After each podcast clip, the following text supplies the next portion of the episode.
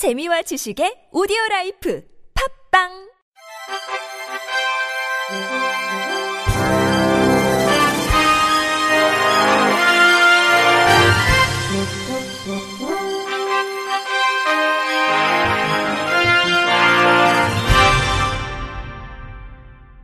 청취자 여러분 안녕하십니까? 11월 13일 화요일 KBS 뉴스입니다. 운전면허증을 가진 유도 시각장애인 국가대표가 2018 인도네시아 장애인 아시안게임에 출전한 것과 관련해 적성검사를 거쳐 이들 선수의 면허가 취소됐습니다.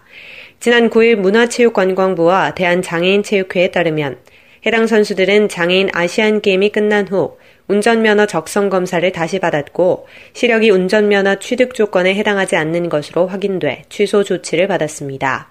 앞서 시각장애 유도 선수 4명이 운전면허 적성 검사에서 정상 시력이 나왔음에도 장애인 국가대표로 선발된 것에 대한 문제가 제기됐습니다. 이재정 더불어민주당 의원은 이들 선수가 운전면허 신체 검사 기준을 통과해 1, 2종 운전면허를 취득했다며 실제 시력을 확인할 필요가 있다고 주장했습니다. 이를 4명 중 3명은 장애인 아시안게임에 출전해 금메달을 땄습니다.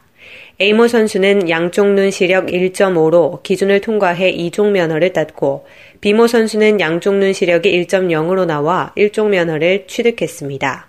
하지만 이들 선수가 정상 시력임에도 장애인 아시안 게임에 출전한 게 아니라 국제 시각장애 스포츠 연맹의 엄격한 매뉴얼에 따라 해당 스포츠 장애 등급을 받은 것으로 전해졌습니다. 현행 IBS의 규정은 선수의 시각장애 정도에 따라 B1부터 B3까지 3등급으로 분류하며 IBSA의 스포츠 등급을 받으려면 국내 안과 전문의 의료 진단서를 제출한 검증을 받게 되어 있습니다. 이와 관련해 장애인 국가대표 선수들을 관리하는 장애인 체육회는 제도 개선에 나서기로 했습니다. 유도 시각장애 선수가 스포츠 등급 분류위원회의 장애 등급을 정상적으로 받았더라도 운전면허를 가지고 있다는 게 국민 정서와 괴리가 있기 때문입니다. 이에 따라 문체부와 장애인 체육회는 공청회와 전문가 자문 등을 거쳐 스포츠 등급 분류 체계 개선 방안을 마련하는 한편 선수들의 장애인 등록을 적극적으로 유도할 예정입니다. 전국 장애인 부모연대는 오늘 서울 종로구 효자 치안센터 앞에서 제19차 화요 집회를 열고 발달장애인에 대한 국가 책임제 도입 촉구를 이어갔습니다. 이들은 발달장애인도 지역사회에 살고 싶다며 함께 살 수 있는 권리를 보장해달라고 촉구했습니다. 앞서 전국장애인 부모연대는 발달장애 국가 책임제를 요구하며 올해 4월 2일부터 68일간 천막농성을 진행했습니다. 천막농성 첫날에는 발달장애인과 그 가족 209명이 삭발식을 했고 4월 30일에는 2,500명이 광화문에서 청와대까지 삼보 일배를 하기도 했습니다. 전국 장애인 부모연대는 이후 정부에서 발달장애인의 생애주기별 지원에 대한 국가 차원의 종합계획 수립 방안을 놓고 협의에 나서자 천막 농성을 접고 6월 12일부터 매주 화요일 같은 내용의 결의대회를 진행하고 있습니다. 전남 지역 산하 출자 출연기관과 공공기관 11곳이 법적장애인 의무고용률을 지키지 않고 있다는 지적이 제기됐습니다. 더불어민주당 강정희 전라남도 의원은 어제 전남 테크노파크, 생물산업진흥원, 녹색에너지연구원을 대상으로 한 행정사무감사에서 공공기관의 장애인 고용 실태에 대해 점검하고 개선책을 촉구했습니다. 강 의원은 장애인 의무 고용률을 지켜야 하는 11개 공공기관에 올해 장애인 평균 고용률은 0.77%로 작년 1.3%보다 하락해 장애인 고용 환경이 더욱 나빠졌다며 기관장을 질타했습니다. 강 의원은 기관별로는 전남개발공사 2.40%, 순천의료원 2.09%, 강진의료원 2.13%, 생물산업진흥원 2.63%, 전남테크노파크 1.88%였고 광주 전남연구원, 녹색에너지연구원, 신용보증재단, 정보문화산업진흥원, 문화관광재단, 남도 장학회는 장애인 고용이 전무했다고 밝혔습니다. 강 의원은 장애인 의무 고용률 3.2% 이상을 준수하도록 명시한 장애인 고용 촉진 및 직업 재활법 제28조의 2를 위반한 것이라고 설명했습니다. 강 의원은 장애인 고용 문제는 해마다 지적되는 사항인데 오히려 장애인 고용이 줄고 심지어 23곳 공공기관 중 15곳은 아예 장애인 고용이 제로인 것은 매우 심각하고 기관장들의 장애인 정책에 대한 이해 부족 등으로 인해 발생한 위법 행위라고 주장했습니다. 중앙장애인 권익옹호기관은 장애인 학대 사례에 대한 공유와 대응 능력 향상, 전국 장애인 권익 옹호기관 종사자들의 협력과 교류 활성화를 위해 제1회 전국 장애인 권익 옹호기관 대회를 엽니다. 장애인 학대 없는 사회, 자유롭고 평등한 삶이라는 주제로 오는 15일에서 16일까지 대전 인터시티 호텔에서 열리는 이번 대회에서는 장애인 학대 사례 컨퍼런스와 상담원들의 치유를 위한 프로그램, 장애인 학대 예방을 위해 애쓴 유공자 표창 등이 이루어질 예정입니다. 중앙장애인 권익공호기관은 이번 대회를 통해 전국에서 일어난 주요 학대 사례에 대한 효율성 있는 대응과 효과성 있는 지원 방안 마련을 모색하고자 한다며 아울러 유공자의 노고를 치하하고 부족한 인력과 예산에도 헌신을 다해 업무에 임하는 직원을 격려하고자 한다고 대회 취지를 설명했습니다.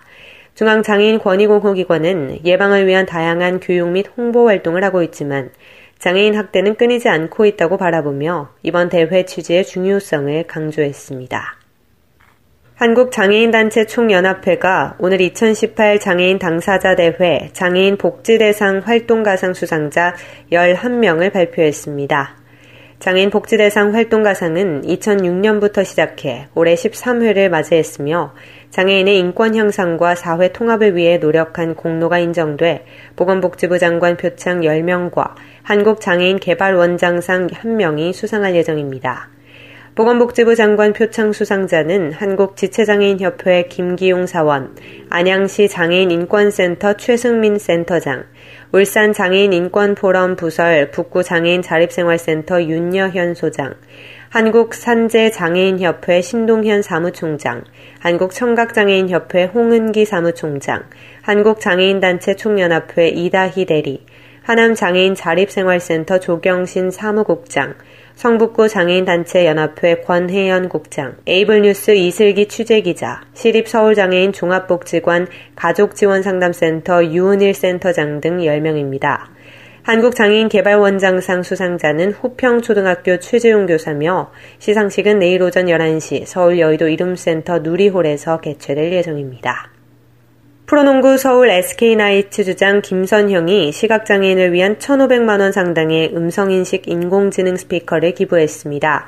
김선형은 지난 8일 서울 영등포구 여의도동 소재 사단법인 한국시각장애인연합회를 방문해 SK텔레콤의 음성인식 인공지능 스피커 누구 100대를 기증했습니다. 한국시각장애인연합회는 앞으로 100개소의 시각장애인 돌봄 현장에 스피커를 설치하고 시각장애인들이 음성을 통해 음악, 오디오북, 뉴스 등 다양한 서비스를 활용할 수 있도록 지원할 계획입니다. 앞서 김선형은 자신의 신분을 숨기고 사회인 농구 경기에서 출전해 시각장애인을 후원하기 위한 세 가지 미션을 수행했습니다. 김선형은 팀 승리, 트리플 더블 및 덩크를 모두 성공할 경우 SK텔레콤이 후원하는 약 1,500만 원 상당의 음성인식 인공지능 스피커를 기부할 수 있는 미션을 받았습니다. 경기에 돌입한 김선형은 미션 달성에 부담을 느낀 듯 초반 슛 감각을 찾는데 애를 먹었지만 이내 공수 양면에서 활약을 펼치며 중요한 순간마다 3점포와 현란한 속공을 선보여 팀 승리를 견인했습니다.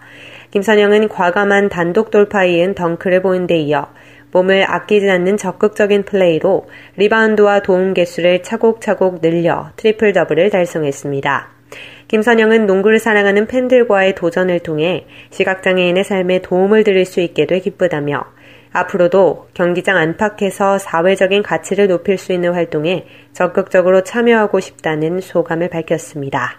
끝으로 날씨입니다. 내일은 전국이 대체로 맑은 가운데 오후에 서쪽 지방부터 차차 구름이 많아지겠습니다.